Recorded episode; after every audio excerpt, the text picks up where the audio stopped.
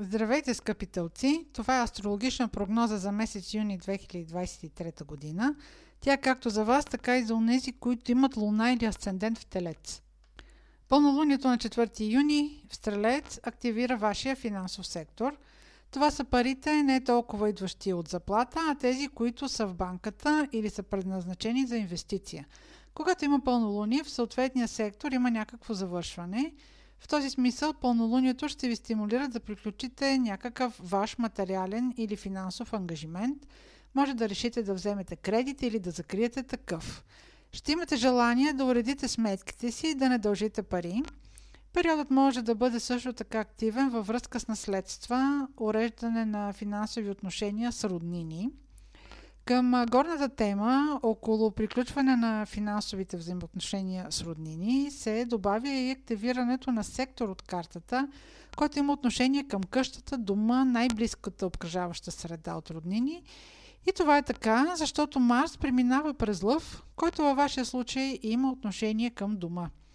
Ще активира темата за дома поне до десети юли и ще се наложи там да поемете инициатива.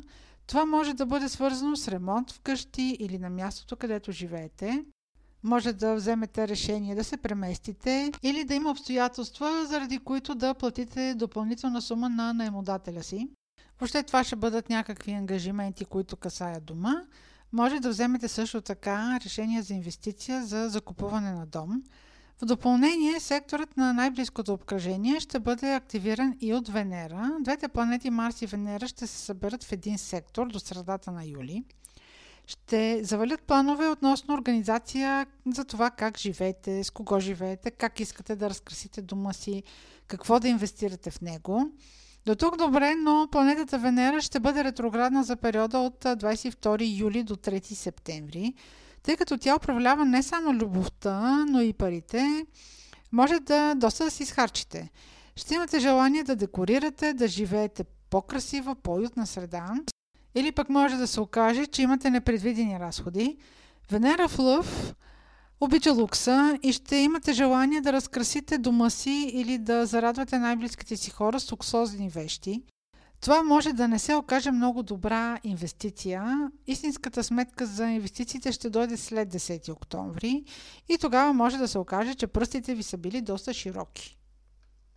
Следващият важен момент за месец юни е новолунието в Близнаци на осемнадесети юни. То активира вашия сектор на парите, идващи от работа.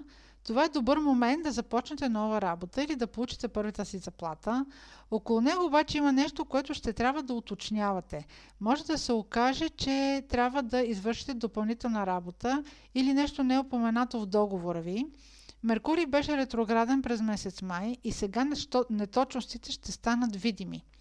Тъй като този сектор не само е сектор на заплащането, а и на стойностите в живота, това новолуние може да бъде стимул да преоцените някаква ситуация или човек.